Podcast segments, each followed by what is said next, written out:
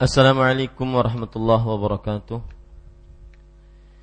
Bismillahirrahmanirrahim. Alhamdulillahi rabbil alamin. Wa bihi nasta'inu ala umurid dunya waddin. Wassalatu wassalamu ala ashrafil anbiya'i wal mursalin. Nabiyyina Muhammadin wa ala alihi wa sahbihi ajma'in. Amma ba'du. Alhamdulillah kita bersyukur pada Allah Subhanahu wa taala kembali bisa berkumpul bersama untuk mengkaji kitab Fiqhul Ad'iyati wal Adhkar, fikih berdoa dan zikir yang ditulis oleh Fadilatul Syekh Abdul Razak bin Abdul Muhsin Al-Abbad hafizahullah taala. Pada hari ini Rabu setelah sholat subuh 9 Sya'ban 1436 Hijriah Salawat dan salam semoga selalu Allah berikan kepada Nabi kita Muhammad sallallahu alaihi wa ala alihi wasallam pada keluarga beliau, para sahabat serta orang-orang yang mengikuti beliau sampai hari kiamat kelak. Dengan nama-nama Allah yang husna dan sifat-sifat yang ulia, saya berdoa, Allahumma inna nas'aluka ilman nafi'an wa rizqan tayyiban wa amalan mutaqabbala. Wahai Allah, sesungguhnya kami mohon kepada Engkau ilmu yang bermanfaat, rezeki yang baik dan amal yang diterima. Amin ya rabbal alamin. Bapak Ibu saudara-saudari yang dimuliakan oleh Allah Subhanahu wa taala, masih kita membicarakan bab ke-14 tafadhulu suaril Quran wa fadlu suratil Fatihah perbedaan keutamaan surat-surat yang ada dalam Al-Quran dan keutamaan surat Al-Fatihah.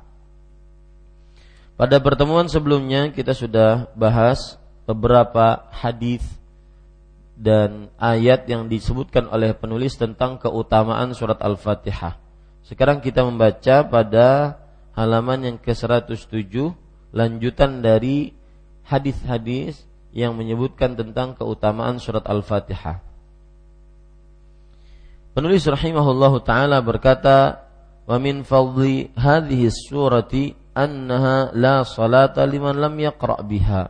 Di antara keutamaan surat ini bahwa tidak ada salat bagi yang tidak membacanya. E, maksud tidak ada di sini artinya tidak sah salatnya. Ya, maksud tidak ada di sini artinya tidak sah salatnya karena e, Al-Fatihah adalah rukun Al-Fatihah adalah rukun dalam dalam salat. Maka ketika penulis mengatakan bahwa tidak ada salat bagi yang tidak membacanya, maksud tidak ada di sini adalah tidak sah. Wa kullu salatin lam yaqra atau yuqra fiha bi Fatihatil kitab fahiya khidajun ghairu tamam. Dan semua salat yang tidak dibaca padanya surat Al-Fatihah maka ia adalah kurang dan tidak sempurna. Kharraja Muslimun fi sahihihi min hadis Abi Hurairah radhiyallahu anhu anna an-nabiy anin nabiy sallallahu alaihi wa ala alihi wasallam qala Man shalla salatan lam yaqra fiha bi ummil Qur'an fahiya khidajun fahiya khidajun fahiya khidajun ghairu tamam. Imam Muslim rahimahullah meriwayatkan di dalam sahihnya yaitu kitab sahihnya dari Abu Hurairah radhiyallahu anhu beliau bersabda Barang siapa yang mengerjakan suatu sholat dan tidak dibacakan padanya umul Quran, yaitu induk Al-Quran, yaitu sumber dari Al-Quran, yaitu surat Al-Fatihah, maka ia kurang, ia kurang, ia kurang, yaitu diucapkan sebanyak tiga kali, tidak sempurna. Kurang, kurang, kurang, artinya kurang sholatnya, yang menyebabkan tidak sah sholatnya, yang tidak sempurna sholatnya. Ini hadis menunjukkan keutamaan surat Al-Fatihah. Yaitu salah satu keutamaannya adalah dia rukun salat. Salat apa saja? Salat apa saja? Karena barang siapa yang tidak membaca surat Al-Fatihah tatkala salat, baik salat wajib, salat sunnah, maka dipastikan salatnya tidak sah. Salatnya tidak sah. Kemudian penulis rahimahullah taala berkata, Faqila li Abi Hurairah radhiyallahu anhu, "Inna nakunu wara al-imam. Faqala iqra biha fi nafsik. Fa inni sami'tu Rasulullah sallallahu alaihi wa alihi wasallam yaqul Qala Allah Ta'ala qasamtu as-salata baini wa baina 'abdi nisfain wa li 'abdi ma sa'al fa idza qala al-'abdu alhamdulillah qala Allah Ta'ala hamidani 'abdi. Artinya lalu Abu Hurairah ditanya sesungguhnya kami berada di belakang imam wahai Abu Hurairah kalau kami berada di belakang imam apakah harus baca juga nah begitu maksudnya beliau menjawab beliau berkata bacalah ia di dalam dirimu bacalah ia di dalam dirimu. Sesungguhnya aku mendengar Rasul Shallallahu Alaihi Wasallam bersabda, Allah Subhanahu Wa Taala berfirman, Aku membagi salat antara diriku dan hambaku menjadi dua bagian. Dan bagi hambaku apa yang dia minta. Dan apabila hamba berkata, segala puji bagi Allah, Rabb semesta alam. Allah Subhanahu Wa Taala berfirman, hambaku memujiku jika dia berkata Maha Pengasih lagi Maha Penyayang, Allah Subhanahu wa taala berfirman, "Hambaku menyanjungku." Sampai sini dulu. Jadi, Bapak Ibu saudara-saudari yang dimuliakan oleh Allah Subhanahu wa taala, Abu Hurairah berfatwa bahwa kalau imam dia tidak membaca dengan suara yang lirih, tetap eh, di, tidak membaca dengan suara yang keras, tetapi dia membacanya di dalam dirinya, yaitu dengan suara yang yang lirih. Ini fatwa Abu Hurairah radhiyallahu anhu menunjukkan bahwa imam tetap saja dia membaca Al-Fatihah dalam segala rakaatnya. Baik sholat yang jahriyah yang be, yang dikeraskan suaranya ataupun sholat yang batiniyah atau sirriyah yaitu yang disembunyikan suaranya. Tetap makmum membaca Al-Fatihah.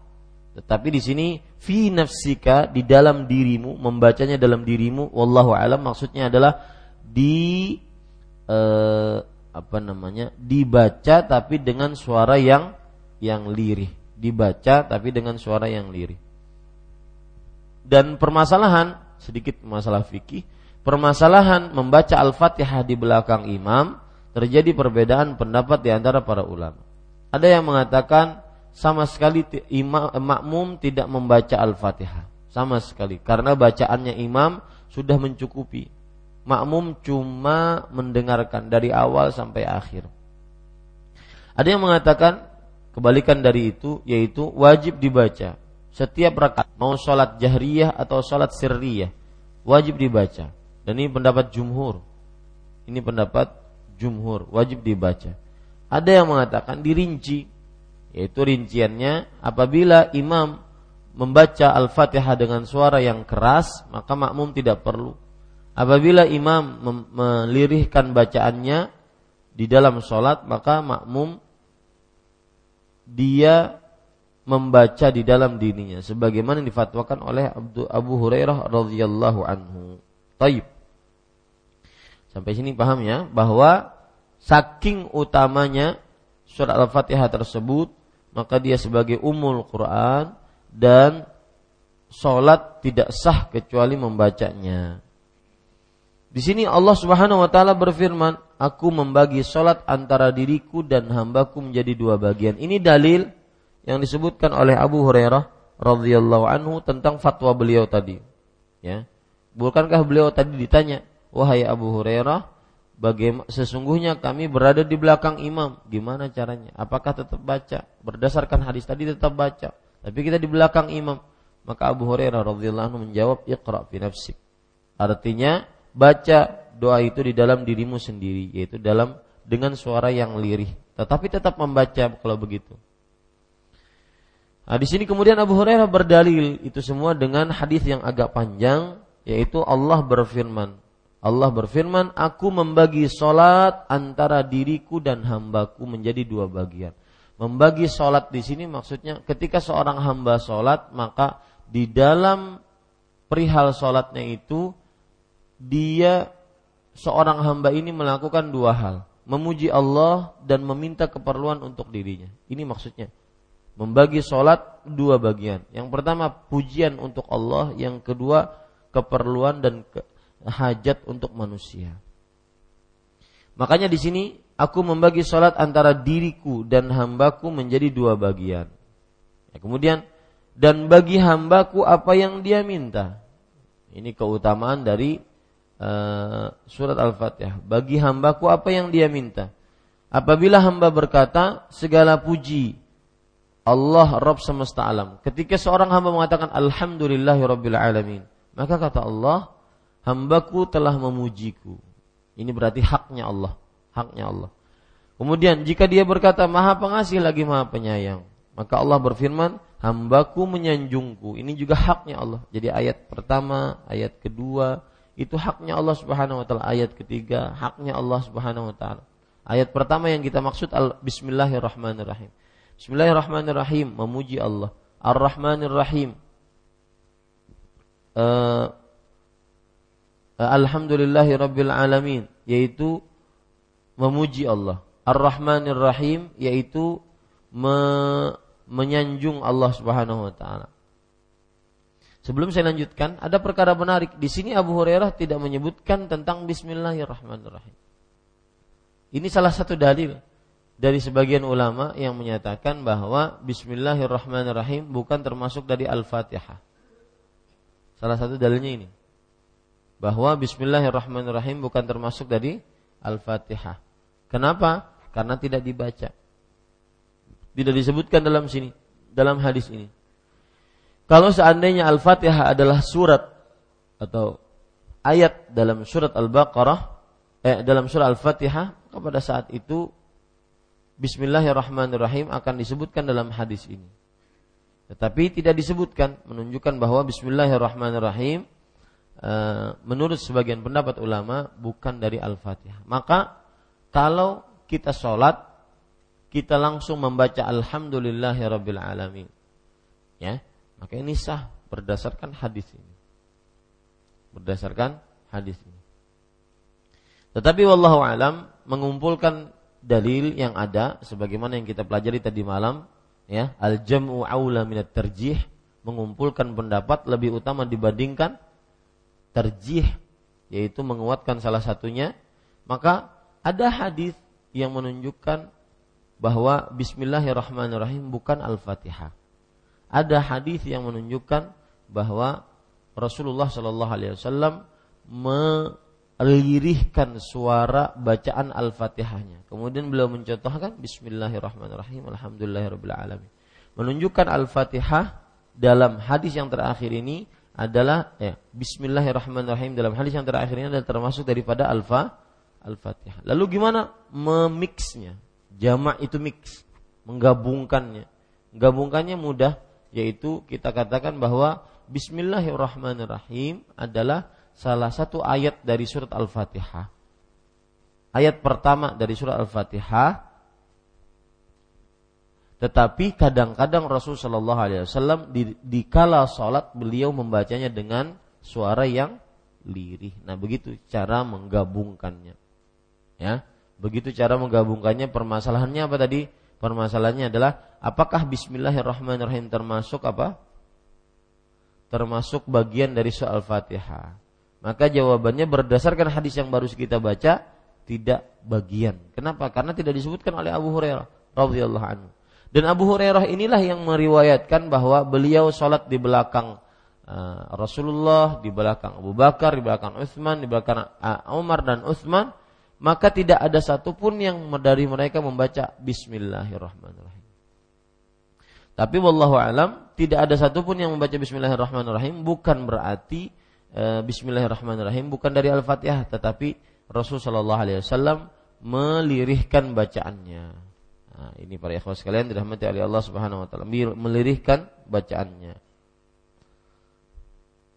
Saya lanjutkan.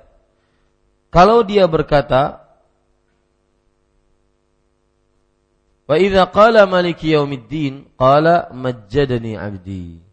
Kalau ia berkata raja hari pembalasan maka Allah membalas hambaku mengagungkanku. Ini masih masih memuji Allah Subhanahu wa taala.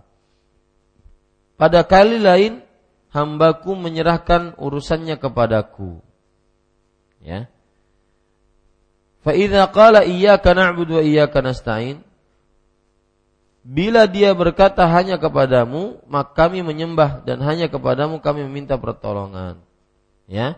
Maka Allah berfirman, "Ini antara aku dan hambaku." Nah, ini baru dia. Ini baru permintaan. Inti antara aku dan hambaku. Kemudian dan untuk hambaku apa yang dia minta. Wali abdi masal. Ini termasuk kemurahan eh, rahmat yang Allah Subhanahu wa taala berikan kepada manusia. Seorang hamba berhak meminta apa saja. Fa idza qala ihdinas siratal mustaqim. Dan jika ia berkata, tunjukilah kami jalan yang lurus. Alaihim alaihim. Jalan orang-orang yang engkau berikan betul nikmat kepada mereka, yaitu para nabi, para rasul, para siddiqin, ya. Orang-orang yang diberikan engkau berikan nikmat pada mereka. Bukan jalan orang-orang yang dimurkai dan bukan jalan mereka yang sesat. Allah Subhanahu wa taala berfirman, ini untuk hambaku dan bagi hambaku apa yang dia minta. Jadi itu maksud uh, aku bagi sholat menjadi dua. Ini pelajaran dari hadis ini banyak ya. Yang pertama surat Al-Fatihah itu disebut juga surat As-Salat. Nama lain dari surat Al-Fatihah disebut salat karena Allah berfirman di sini, aku membagi salat antara diriku dan hambaku bagi salat antara diriku dan hambaku. Kemudian hadis ini juga pelajarannya yaitu di dalam surah Al-Fatihah ada hak Allah yang kita sebutkan ada hak manusia. Hak Allah dimulai alhamdulillahirabbil alamin arrahmanir rahim maliki yaumiddin. Hak manusia yaitu iyyaka na'budu wa iyyaka nasta'in ihdinas siratal mustaqim siratal ladzina an'amta 'alaihim ghairil maghdubi 'alaihim amin. Ini hak Allah Subhanahu wa taala. Jadi ada ya, ada itu hak manusia. Maksudnya manusia dengan memuji Allah Subhanahu wa taala maka dia akan mendapatkan ganjaran dari Allah dan apabila dia berdoa maka dia akan dikabulkan doanya oleh Allah Subhanahu wa taala. Tapi para ikhwan yang dirahmati oleh Allah Subhanahu wa taala, penulis mengatakan, "Fahadhil ahadits wa nahwuha tadullu ala 'azimi qadri hadhihi suratil karimah." Hadis-hadis ini dan yang semisalnya menunjukkan keagungan kedudukan surat yang mulia itu. Yaitu beliau mengatakan wa annaha a'zamu surah suwaril Quran bal lam yunzal fit Taurati wala fil Injil wala fil Zabur wala fil Quran mithluha. Artinya bahkan tidak pernah uh, bahwa ia adalah surat yang paling agung dalam Al-Qur'an, surah Al-Fatihah Bahkan tidak pernah diturunkan dalam Taurat, Injil, Zabur dan tidak pula dalam Al-Qur'an yang sepertinya. Wahia umul Quran dan ia adalah umul Quran, induknya, sumbernya Al-Qur'an. Kemudian penulis mengatakan fal Qur'anu kulluhu tafsirun laha wa syarhun limunjmaliha wa dzalika listimaliha 'ala al-ma'ani allati fil Qur'an min ats-tsama'i 'ala Allah 'azza wa jal bima huwa ahluh wa min bil amri wan nahyi wa min al-wa'di wal wa'id wa nahwi dzalik. Perhatikan. Al-Quran seluruhnya adalah tafsiran bagi surah Al-Fatihah. ini penyebab kenapa Al-Fatihah disebut sebagai Ummul Quran. Ya, sebagai Ummul Quran. Karena seluruh yang ada di dalam Al-Quran adalah tafsiran bagi surat Al-Fatihah. Ya, tafsiran bagi surat Al-Fatihah. Dan penjelasan bagi garis-garis besarnya. Hal itu ia hal itu karena ia mencakup makna-makna yang terdapat dalam Al-Qur'an. Ya. Yang berupa pujian kepada Allah sebagaimana layak baginya. Begitu pula beribadah dengan perintah dan larangan, injanji dan ancaman serta hal-hal yang semestinya. Jadi di dalam Al-Qur'an terdapat pujian kepada Allah. Di dalam Al-Qur'an terdapat perintah dan larangan. Di dalam Al-Quran terdapat janji surga dan ancaman neraka dan hal-hal lainnya. Semuanya itu ada dalam Al-Fatihah. Semuanya itu ada dalam surah Al-Fatihah. Ya, jadi seperti yang disebutkan oleh penulis bahwa Al-Fatihah adalah kumpulan bagian-bagian penting dari surat-surat yang ada semuanya dalam Al-Quran. Atau boleh berkata lain kita, surat semuanya surat dalam Al-Quran adalah tafsiran untuk surat Al-Fatihah. Lihat uh, penelitian oleh Imam Ibnu Qayyim rahimahullahu taala. Beliau mengatakan, qala Ibnu Qayyim rahimahullahu taala fi kitabih Madarijus Salikin. Imam Luqayyim rahimahullahu taala dalam kitabnya Madarijus Salikin. Madarijus Salikin ini buku untuk orang-orang yang ingin menuju Allah Subhanahu wa taala. Ingin lebih mendekatkan dirinya kepada Allah Subhanahu wa taala. Makanya tangganya orang-orang yang berjalan. Berjalan menuju mana? Menuju Allah Subhanahu wa taala. Nah, kemudian Ibnu Qayyim rahimahullahu taala berkata, eh, "I'lam anna hadhihi surah ishtamalat ala ummahatit talib, ummahatil matalib al-aliyah atamma ishtimal." Ibnu Qayyim al-Jauziyah rahimahullahu taala berkata dalam kitabnya Madarijus Salikin Bainal Manazil Iyyaka na'budu wa iyyaka nasta'in. Ketahuilah, sesungguhnya surat ini mengandung induk-induk Nah ini dia. Mengandung induk men, eh, mengandung induk-induk tujuan yang tinggi dengan kandungan lengkap dan mencakupnya dengan cakupan yang sempurna. Yang mencakupnya dengan cakupan yang sempurna. Kemudian penulis mengatakan ia mengandung pengenalan tentang zat yang disembah dengan tiga nama yang merupakan inti dan poros nama-nama yang paling indah dan sifat-sifat yang mulia. Ini para ikhwan yang dirahmati oleh Allah Subhanahu wa taala. Ini salah satu keutamaan dari surah Al-Fatihah. Di dalamnya terdapat tiga nama. Tiga nama yang semua Asmaul Husna kembali kepada tiga nama tersebut. Semua Asmaul Husna kembali kepada tiga nama tersebut. Ketiga nama itu wa madaruha 'alaiha wa hiya Allah war Rabb war Rahman. Ya. Allah, Rabb dan Ar-Rahman. Hingga beliau berkata,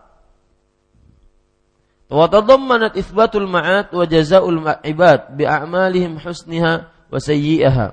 Wa tafarrada ar-rabb ta'ala bil hukmi idza idh jaka bainal khalaiq wa qawnu hukmuhu bil adli wa kullu hadza. Artinya masih menceritakan tentang surat Al-Fatihah. Kenapa disebut sebagai surat yang sangat agung? Karena tadi penyebutan Allah, nama-nama Allah ada dalam surah Al-Fatihah dan nama-nama tersebut poros semua Asmaul Husna. Allah, Ar-Rabb dan Al Ar-Rahman. Sungguh ini menjelaskan pula tentang uluhiyah, rububiyah dan rahmah. Ketika kita membicarakan Allah, itu menunjukkan kepada uluhiyah, yaitu menyembah hanya kepada Allah. Ketika kita mengucapkan Asmaul Husna Ar-Rabb, maka kita berarti menunjukkan kepada tauhid rububiyah yang memelihara, mengatur, berkuasa hanya Allah Subhanahu wa taala. Ar-Rahman. Maka yang berkaitan dengan tauhid asma was sifat. Hingga beliau berkata, mencakup juga penetapan hari kebangkitan, balasan bagi hamba atas amal-amal yang baik. Hari kebangkitan kapan? Eh, mana ayatnya dalam surah Al-Fatihah? Malik yaumiddin. Balasan bagi hamba atas amal-amal mereka yang baik maupun buruk. Mana ini? Dalam Al-Quran. Yang eh dalam surah Al-Fatihah yang menyebutkan ini. Hah? Malik yaumiddin iyyaka na'budu wa iyyaka nasta'in. Ihdinas siratal mustaqim siratal ladzina an'amta 'alaihim ghairil maghdubi 'alaihim waladdallin. Amin. Hah? Mana yang merupakan penulis mengatakan perkataan Imam Al-Qayyim, surat Al-Fatihah mencakup juga penetapan hari kebangkitan, sudah kita tahu dalilnya. Malik Yamiddin. Dan balasan bagi hamba hamba atas amal-amal mereka yang baik maupun buruk. Ini mana? Nah. An'amta alaihim ghairil maghdubi alaihim. Siratal ladzina an'amta alaihim yaitu jalan yang engkau berikan nikmat. Nikmat kenapa? Karena mereka beriman. Kemudian uh, surah Al-Fatihah juga menunjukkan keesaan Allah, menetapkan hukum pada saat itu di antara manusia. Keesaan Allah mana? Hah? Iya karena abudu iya karena stain. Paham maksud saya? Ya. Al-Fatihah itu adalah sumber dari Al-Quran. Kenapa dia sumber? Karena semua yang ada dalam Al-Quran ada. Nah kemudian kita lihat penjelasannya dari Imam Nuqayyim rahimahullah. Bahwa di dalam Al-Fatihah ada hari kebangkitan. Di dalam Al-Fatihah ada balasan bagi hamba-hamba yang beramal maupun balasan buruk bagi hamba-hamba yang bermaksiat. Ada dalam surah Al-Fatihah ada keesaan Allah menetapkan hukum pada saat itu di antara manusia. Mana? Malik Yaumiddin. Ya, Malik Yaumiddin. Kemudian dan dalam Al-Fatihah hukumnya adalah adil. Hukumnya adalah adil. Maka masih kepada Malik Yaumiddin. Semua ini terkandung dalam firman-Nya Malik Yaumiddin, ya kan? Semua ini terkandung dalam firman-Nya apa? Malik Yaumiddin. Lalu ayat ini mengandung pula penetapan kenabian dari dari sejumlah sisi. Nah, karena ada hari kebangkitan, ada hari pembalasan, maka ada sebelumnya tidak mungkin Allah Subhanahu wa taala menyiksa hamba begitu saja tanpa diutus seorang rasul. Jadi ceritanya ini ada tentang seorang rasul. Makanya Al-Fatihah ya, seluruh dari Al-Qur'an adalah tafsir dari surah Al-Fatihah. Seluruh dari Al-Qur'an adalah tafsir dari surat Al-Fatihah. Ini sagung saking agungnya surat Al-Fatihah.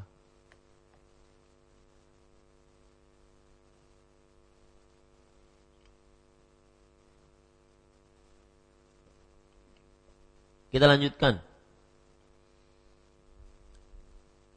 Kata penulis rahimahullah taala, "Tsumma atala an-nafs nafasa rahimahullah fi bayani ma tadammanat hadhihi surah min ummahatil matalib al-aliyah wa ma tadammanathu min ar-raddi ala jami' tawaif ahli al-bid'ah wal-dhalal wa ma tadammanathu min manazil as-sa'ilin wa maqamatil 'abidin wa bayanu annahu la yaqumu ghairu hadhihi surah maqamuha wala yasuddu masaduha.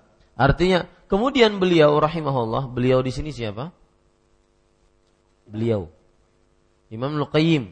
Ya. Kemudian Imam Luqayyim menguraikan panjang lebar dalam memperjelas kandungan surat ini. Surat ini yang dimaksud apa? Al-Fatihah. Berupa apa penjelasannya? Berupa induk-induk tujuan yang tinggi. Ya, sumber-sumber yang di yang di, yang dicapai dalam agama Islam itu ditunjukkan melalui isyarat dari surah Al-Fatihah dan dijelaskan oleh Imam Qayyim rahimahullah serta kandungannya berupa bantahan terhadap seluruh kelompok ahli bid'ah dan kesesatan. Ada juga di antaranya surat uh, ya, ayat yang menunjukkan akal itu apa? Ihdinas siratal mustaqim. Siratal ladzina an'amta 'alaihim ghairil maghdubi 'alaihim waladdallin. Ini kata-kata ghairil maghdubi alaihim. Ini bantahan kepada seluruh kelompok-kelompok sesat. Ya, dengan hanya satu ayat dari Al-Qur'an, eh, dari surah Al-Fatihah. Nah, ini para ikhwas sekalian dirahmati Allah. Dan kandungannya tentang tempat-tempat yang mereka menuju Allah dan kedudukan-kedudukan ahli ibadah. Lalu penjelasan bahwa surat-surat lain tidak menempati posisi surat ini dan tidak pula menggantikannya. Nah, ini bedanya Al-Fatihah dengan dengan yang lain. Kemudian kita lanjutkan. Wa min huna fa innahu yata'akkadu ala kulli muslim anna an anna ta'azzuma an tu'azzima inayatuhu bihadhihi surah al-karimah hifzan wa tilawatan wa mudarasatan wa tadabburan. Nah, dari sini menjadi suatu sangat ditekankan bagi seorang muslim untuk memberi perhatian lebih serius terhadap surat yang mulia ini, baik menghafal, mempelajari maupun tadabburnya. Nah ini ini pesan dari uh, Imam uh, Syekh Abdul Razak bin Abdul Muhsin Abbad hafizahullah taala agar kita lebih memperhatikan surah Al-Fatihah karena di dalamnya sumber Al-Qur'an. Menghafalnya, membacanya dengan baik, mentadaburinya karena di dalamnya sumber Al-Qur'an. Kemudian kita lanjutkan. Fal muslimu yaqra'uha fi salatil maktubah fil yaumi wal laila sab'a asyrata marrah. Seorang muslim membaca salat membacanya. Nya di sini apa? Al-Fatihah. Membaca surah Al-Fatihah dalam salat fardu sehari semalam sebanyak 17 kali. Ya, sehari semalam sebanyak 17 kali. Ini pada ikhwah, ini menunjukkan pentingnya surah Al-Fatihah. Wa idza kana muhafizan 'ala an-nawafil aw 'ala kathin minha fa innahu yaqra'uha marratin katsirah la yuhsiha muddata umrihi wa tulu hayati illa Allah tabaraka wa ta'ala. Dan apabila dia mengerjakan pula salat salat sunnah atau sebagian besar salat sunnah, berarti dia membaca surat itu berulang kali. Tidak ada yang bisa menghitungnya sepanjang umurnya dalam dan selama usianya kecuali Allah Subhanahu wa taala. Ini Syekh ingin menunjukkan keagungan surah Al-Fatihah yang selalu dibaca setiap kali sholat. Kemudian, Bani rahimahullah taala mengatakan, "Wa min asafi annaka tara ma'a dzalika fi ba'd muslimin man la yuhsinu qira'ata hadhihi suratil karimah. Namun sangat disayangkan, meski demikian keadaannya, kedudukannya meski demikian dalam Al-Quran tentang surah Al-Fatihah, Anda masih saja mendapati di antara kaum muslim, seseorang tidak bisa membaca surat mulia ini dengan baik. Nah, maka yang pertama kali disetorkan, dibetulkan Al-Fatihah. Ya, karena terdapat keagungan yang sangat luar biasa dari surah Al-Fatihah. Kemudian penulis mengatakan, bal larubbama yalhanu fiha lahnan yafsudu ma'naha. Beliau mengatakan bahkan terkadang dia mengucapkan tidak fasih sehingga merusak maknanya. Ya, yalhan melakukan kesalahan dalam pembacaannya sehingga dia merusak maknanya. Nah, ini ini yang menjadikan standar di dalam membaca Al-Qur'an. Jangan merusak makna karena lahannya, karena makhrajnya tidak benar atau tajwidnya tidak benar, akhirnya merusak makna. Ya, ini para ikhwan sekalian. Itu yang dicat, yang merupakan standar bagaimana seorang sholat membaca surat dalam Al-Quran. Kemudian polis mengatakan atau menghilangkan makna yang dikandungnya atau Anda melihat di antara mereka orang-orang yang tidak suka, eh, tidak memberi perhatian untuk mencermatinya, memahaminya, dan memikirkan makna-maknanya serta mengetahui indikasi-indikasinya. Intinya surat Al-Fatihah ini adalah surat yang sangat luar biasa. Kita lanjutkan. Wal wajib min ibadillah al-mu'minin kullihim ta'zimu hadhihi surati al-karimah wa qadruha wa qadruha haqqa qadrih wa qaddaraha haqqa qadrih wa tilawatuha haqqa tilawatih idh hiya a'zamu suwarin al-Qur'an suwaril Qur'an wa afradhuha 'ala al-ummah wa ajma'uha li kulli ma yahtaju ilaihi al-'abd wa a'maha wa a'maha naf'an. Perkara yang wajib bagi setiap hamba Allah yang beriman seluruhnya adalah mengagungkan surat yang mulia ini, menghormatinya sebagaimana mestinya, membacanya sebagaimana semestinya sebab ia adalah surat yang paling agung dalam Al-Qur'an dan paling diwajibkan atas umat. Paling agung dalam Al-Qur'an dan paling diwajibkan atas umat dan ia paling merangkum semua yang dibutuhkan seorang hamba dan paling banyak manfaatnya. Nah, ini keutamaan surat Al-Fatihah. Ya, keutamaan surat Al-Fatihah. Terakhir kita baca perkataan Imam Luqayyim rahimahullah. Beliau mengatakan, "Wa la tajidu maqalatan fasidatan wala bid'atan batilatan illa wa fatihatil kitab mutadamminatun li raddiha wa italiha bi. Lihat. Demi Allah kata beliau, tidaklah engkau mendapati perkataan yang rusak, bid'ah yang batil, melainkan Fatihatul Kitab yaitu surah Al-Fatihah memuat bantahan terhadapnya. Syiah. Syiah salah satu kekeliruan mereka adalah mereka melakukan kesyirikan. Mereka memperbolehkan meminta kepada Hasan Hussein, Fatimah dan sebagaimana mereka meminta kepada Allah. Makanya mereka sering mengucapkan ya Hussein, ya Hussein, ya Hussein. Ya, mereka sering mengucapkan apa? Ya Hussein. Nah, ini para ikhwah yang dirahmati oleh Allah Subhanahu wa taala yang seperti ini ada bantahannya dalam Al-Qur'an. Apa bantahannya? Iya kena wa kena nasta'in. Nah, itu yang dimaksudkan oleh penulis bahwa dalam soal Fatihah terdapat keutamaan yang sangat luar biasa. Dan cara dengan cara yang paling praktis yaitu membantah orang-orang yang punya pemikiran sesat maka dibantah oleh Al-Qur'an dengan cara yang paling praktis. Paling sahih dan sangat jelas. Seperti misalkan paling praktis kesalahan orang sebagian orang mengatakan bahwa bumi ini terjadi dengan sendirinya. Bumi terjadi dengan sendirinya. Maka dibantah oleh Al-Fatihah apa? Alhamdulillahi Rabbil Alamin. Segala puji hanya milik Allah yang yang mengatur alam semesta. Kita lanjutkan.